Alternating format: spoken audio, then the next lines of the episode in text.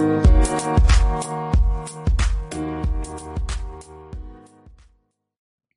நேயர்களுக்கு இனிய வணக்கங்கள். இந்த நாள் இனிய நாளாக அமையட்டும். இன்று தங்களது திருமண நாள் மற்றும் பிறந்த நாள் விழாவை கொண்டாடும் அனைவருக்கும் பாரத் தமிழ் உழையொலி பக்கத்தின் மனம் நிறைந்த வாழ்த்துகள் இன்று உங்களுக்கான பகுதி வேள்பாறை. மறுநாள் பொழுது விடிந்தது. நக்கவாரத்தீவிலிருந்து கொண்டு வரப்பட்டவர்களின் ஆயுமலையின் உச்சியிலிருந்து இருக்கன் குன்றியை பார்த்தபடி இருந்தனர். கடந்த சில நாட்களாக குன்றின் மேற்குகையைச் சுற்றியே தோகை நாய்கள் ஊளையிட்டுக் கொண்டிருந்தன. நேற்று நள்ளிரவுக்குப் பிறகு ஊளைச் சத்தம் சற்றே அதிகமாகியது. ஆனால் அதிகாலை தொடங்கி இப்போது வரை அந்த சத்தம் பிரிந்து காடெங்கும் பரவிக் கொண்டிருக்கிறது. தீவு மனிதர்கள் குழம்பி போயிருந்தனர். செய்தி உதயஞ்சேரலுக்கு சொல்லப்பட்டவுடன் அவனும் அமைச்சன் நாகரையனும் ஆயுமலைக்கு மேலேறி வந்தனர். குழப்பத்தில் நின்றிருந்த தீவு மனிதர்களிடம் என்ன நிலைமை? என்று கேட்டான் அமைச்சன். எதிரிகள் தோகை நாய்களை ஏதோ செய்துவிட்டார்கள் அவை அனைத்தும் காட்டுக்குள் சிதறி ஓடிக்கொண்டிருக்கின்றன. அவற்றை விட கொடிய வேட்டை விலங்கு ஒன்றை ஏவி விட்டுள்ளனர். அதனால்தான் அவை இப்படி சிதறி ஓடுகின்றன. இனி அவற்றால் பலன் கிடைக்கும் என நாம் எதிர்பார்க்க முடியாது. பதில் கேட்டு உதயஞ்சேரல் உறைந்து நின்றான். அப்படியென்றால் எதிரிகள் குகைக்குள் இருக்கும் குதிரைகளை வெளியில் கொண்டு வந்து விடுவார்களா? முழு வேகத்தோடு அவர்களின் தாக்குதல் தொடங்கிவிடுமா? தீவு மனிதர்கள் மறுமொழியின்றி நின்றனர். எகல்மாடன் பரம்புக்குள் நுழைந்து ஐந்து நாட்கள் ஆகிவிட்டன. நமது திட்டப்படி வலதுபுற கணவாயின் வழியாக துடும்பனின் தலைமையிலான படை வந்து சேரும் என்ற நம்பிக்கையில் போய்க் கொண்டிருக்கிறான். நாகரையனின் வார்த்தைகள் காதில் விழுந்து கொண்டிருந்தது. ஆனால் அதை கவனிக்கும் நிலையில் உதயஞ்சேரல் இல்லை. பரம்பின் உட்காட்டுக்குள் தனித்து விடப்பட்ட எகல்மாடனின் படை என்னவாகப் போகிறது என்பது அவனது மனக்கண்ணில் தெரிந்து கொண்டிருந்தது. இரண்டாம் நாள் மாலை நேரம் நெருங்கிய போது குளம் நோக்கி நகர்ந்து கொண்டிருந்தது சோழனின் படை.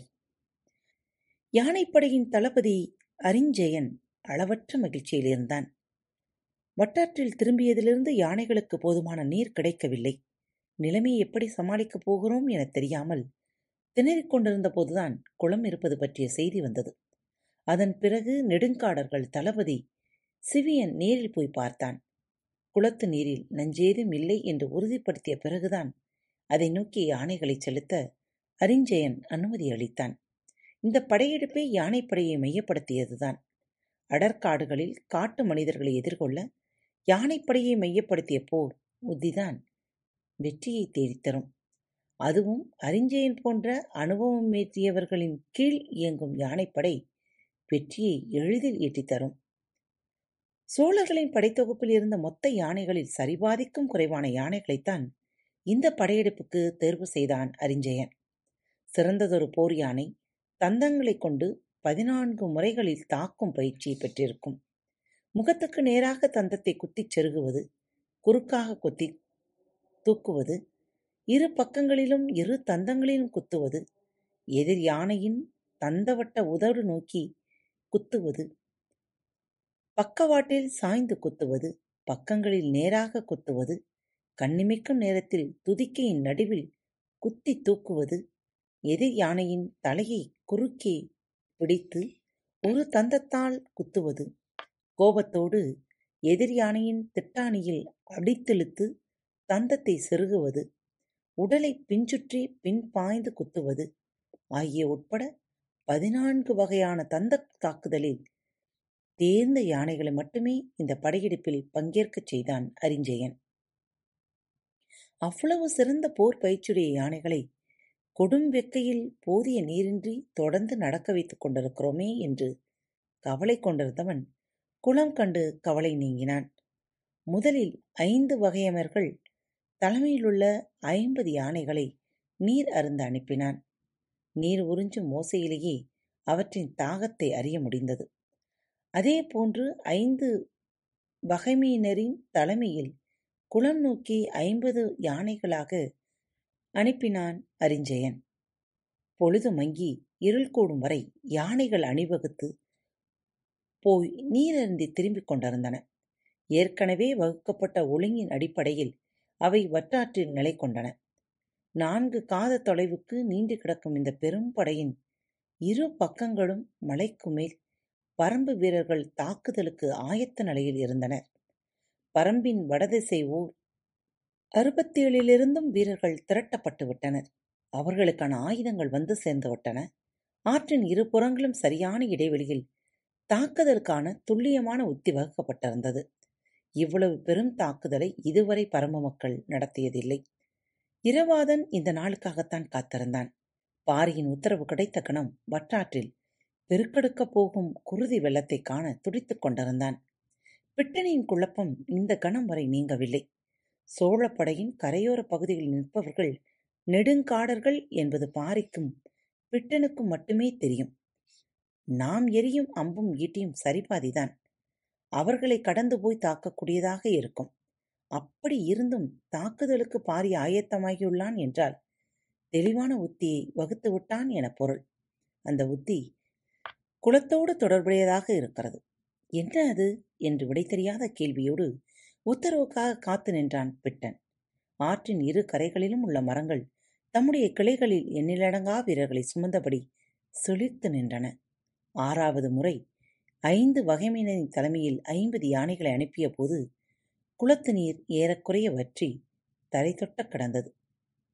ஆனாலும் யானைகளின் துதிக்கைகள் உறிஞ்சி எடுத்தன. எல்லா யானைகளுக்கும் நீர் அருந்தி முடிக்கும் வரை அரிஞ்சயன் குளக்கரையிலேயே நின்றிருந்தான். கடைசி வரிசையில் வந்த யானைகளும் குளம் விட்டு அகன்றன. அரிஞ்சயன் அளவற்ற மகிழ்ச்சி அடைந்தான். இனி பிரச்சனை ஏதும் இருக்காது. சமாளித்து விட முடியும் என்ற நம்பிக்கை உறுதியானவுடன் அதை வேந்தனிடம் தெரிவிக்க குதிரையில் விரைந்தான். படை அணிவகுப்பில் யானைப்படையை கடந்து காலாட்படை தொடங்கும் இடத்தில் செங்கனச் சோழனுக்கான கூடாரம் அமைக்கப்பட்டிருந்தது. ஆற்றின் நடுவில் அமைக்கப்பட்டிருந்த அந்த கூடாரத்தை கவச வீரர்கள் காத்து நின்றனர். உள்ளே வேந்தனுக்கு உணவு பரிமாறப்பட்டுக் கொண்டிருந்தது. கூடாரம் அந்த அறிஞ்சயன் உணவு முடியட்டும் என காத்து நின்றான். அணிவரிசையின் முன்புறம் நின்றிருந்த யானைகளிடமிருந்து சற்றே வேறுபட்ட ஒலி எழுவதை கேட்க முடிந்தது. போதுமான அளவு நீர் குடித்த தெளிச்சியில் எழுப்பப்படும் ஒளியது என எண்ணியபடி வேந்தனுக்காக காத்திருந்தான் அரிஞ்சயன்.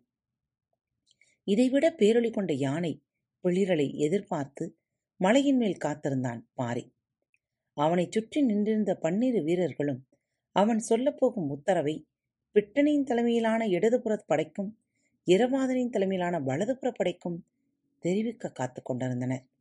நிலவற்ற வானில் இருள் அப்பிக் கிடக்கும் இந்த பொழுதில் ஒளியின் மூலம் மட்டுமே ஆற்றின் எதிர் திசையில் இருக்கும் இரவாதனுக்கு மறைக்குறிப்பை கடத்த முடியும். பிட்டனும் பாரியும் ஒரே திசையில்தான் மேலும் கீழும் நின்றனர். எனவே இவர்களுக்கு ஓசையின் மூலம் மறைக்குறிப்பை கடத்தி விடலாம். எல்லா ஏற்பாடுகளும் ஆயத்த நிலையில் இருந்தன. பாரியோ வட்டாற்றில் நிறுத்தப்பட்டிருக்கும் யானைப்படையின் பிளிரல் ஓசையை எதிர்பார்த்து காத்திருந்தான் இவ்வளவு சிறந்ததொரு வாய்ப்பு கிடைக்கும் என பாரி எதிர்பார்க்கவில்லை. இன்னும் சில நாள் பயணத்துக்குப் பிறகுதான் அவன் தாக்குதலுக்கு திட்டமிட்டிருந்தான். சிறுகாணத்தை கடந்து உப்பரைக்குப் போகும் வழி மிக குறுகிய கணவாய் அமைப்பை கொண்டது. அந்த இடம் நெடுங்காடர்களால் தடுப்பறையோ வலைப்பின்னலையோ உருவாக்க முடியாது. முழுமையான பாறை பிளவு அது. பிளவின் மேலிருந்து தாக்குதல் தொடுத்தால் படையின் முன்புற அணியை மிக குறுகிய நேரத்தில் முழுமுற்றாக அழிக்க முடியும். எதிர்பாராத அந்த தாக்குதல் அவர்களின் கட்டுக்கோப்பை எளிதில் சிதறடிக்கலாம். நெடுங்காடர்களுக்குத்தான் காடு பற்றி அச்சம் இருக்காது. ஆனால் சோழ படையினர் அனைவருக்கும் காட்டில் பார்க்கும் ஒவ்வொரு காட்சியும் அச்சத்தை உருவாக்கும். எங்கிருந்தும் மேலெழும் அம்புகளாலும் ஓசைகளாலும் முழக்கங்களாலும் அவர்களின் உறுதியை முற்றிலுமாக சிதைக்கலாம். அதன் பிறகு பரம்பு வீரர்கள் சூறையாடலை தொடங்கலாம் என்றுதான் திட்டமிட்டிருந்தான் பாரி. ஆனால் பிட்டன் நீர்வற்றா குளம் ஒன்று இருப்பதைப் பற்றிய செய்தியை சொன்னவுடன் தனது திட்டத்தை மாற்றிக்கொண்டான். நீர்ப்பசை இருக்கும் பாறை பிளவுகளிலும் மரச்செதில்களிலும் சங்கு அட்டைகள் இருக்கும். மற்ற அட்டை பூச்சிகளுக்கு குருதியை உறிஞ்சும் வாய்ப்பகுதி ஒன்றுதான். ஆனால் சங்கு அட்டைப்பூச்சியானது விரிசங்கு வடிவிலானது. அதன் எல்லா முனைகளிலும் குருதியை உறிஞ்சும் வாய்கள் உண்டு. மிக அரிதான உயிரினமான இது மறையாற்றின் பகுதியில் உள்ள மறை இடுக்குகளிலும் பாறை இடுக்குகளிலும் அதிகம் இருக்கும். அதனாலேயே மக்கள் அந்த காட்டுக்குள் போக மாட்டார்கள். ஆனால் இப்போது சங்கு அட்டைகள் தான் மிக அதிகமாக தேவைப்பட்டன. குளம் பற்றிய செய்தி அறிந்தவுடன் மறையாற்றின் பகுதியில் இருக்கும் சங்கு அட்டையை சேகரிக்க கட்டையர்களுக்கு கமுக்கமாக உத்தரவிட்டான் பாரி. ஆறு ஊர் கட்டையர்களும் மறையாற்றின் அடர் இடுக்குகளில் இறங்கி எண்ணற்ற சூறை குடுகைகளில் சங்கு அட்டையை ஒரு நாள் முழுவதும் சேகரித்தனர். மருத்துவர்கள் தந்த செவ்வெண்ணெயை கைகளில் தேய்த்து கொண்டுதான் அவற்றை பிடித்தனர். அப்படியும் பிடித்தவர்களின் கைகள் எங்கும் குருதி கொட்டியபடியே இருந்தது. அன்று இரவே குடுவையில் இருந்த சங்கு அட்டைகள் முழுவதையும் அந்த குளத்துக்கு போய் சேர்த்தனர். குளம் முழுக்க எல்லா பகுதிகளிலும் பரவுமாறு சங்கு அட்டைகளை கொட்டி சுரக்குடுகைகளை எடுத்து வந்துவிட்டனர் அங்கு சங்கு அட்டைகள் நீரின் அடிவார பாறைகளில் மண்ணோடும் நீரில் மிதக்கும் செத்தைகளோடும் பரவி கிடந்தன. சோழர்கள் தூசிப்படை மருத்துவர்களும் குறுங்காடர்களும் குளத்து நீரில் நஞ்சு கலக்கப்பட்டுள்ளதா என சோதித்து பார்த்துவிட்டு நஞ்சு ஏதும் கலக்கப்படவில்லை. யானைகள் நீர் அருந்தலாம் என்று கூறினர். அதைத் தொடர்ந்து யானைகள் குளத்தடிக்கு வந்து நீர் துதிக்கியால் நீரை உறிஞ்சின. மீண்டும் மற்றொரு தலைப்பில் உங்கள் அனைவரையும் சந்திக்கும் வரை உங்களிடமிருந்து விடைபெற்றுக் கொள்வது உங்கள் அன்பு தோழி. அன்பு நேயர்களில் பாரத் வலையொலி பக்கத்தை தேர்ந்தெடுத்து கேட்டுக்கொண்டிருக்கும் உங்கள் அனைவருக்கும் மனம் நிறைந்த வாழ்த்துக்கள். நன்றிகளும். பாரத் வலையொலி பக்கத்தின் நிகழ்ச்சிகள் உங்களுக்கு பிடித்திருந்தால் மறவாமல் லைக் ஷேர் மற்றும் சப்ஸ்கிரைப் செய்யுங்கள். நிகழ்ச்சிக்கான மதிப்பெண்களை ஸ்டார் உடவத்தில் மறவாமல் கொடுங்கள். நிகழ்ச்சி பற்றிய கருத்துக்கள் இருப்பின் கீழே குறிப்பிடப்பட்டுள்ள இமெயில் முகவரிக்கு அல்லது உங்களது மெசேஜ் பாக்ஸில் ரெக்கார்ட் செய்தோ தாராளமாக அனுப்புங்கள். உங்களது கருத்துக்கள் தான் இந்த நிகழ்ச்சியை மேலும் மேலும் வளர உதவி செய்கிறது. மறவாமல் எழுதி அனுப்புங்கள் இப்படிக்கு உங்கள் அன்பு தோழி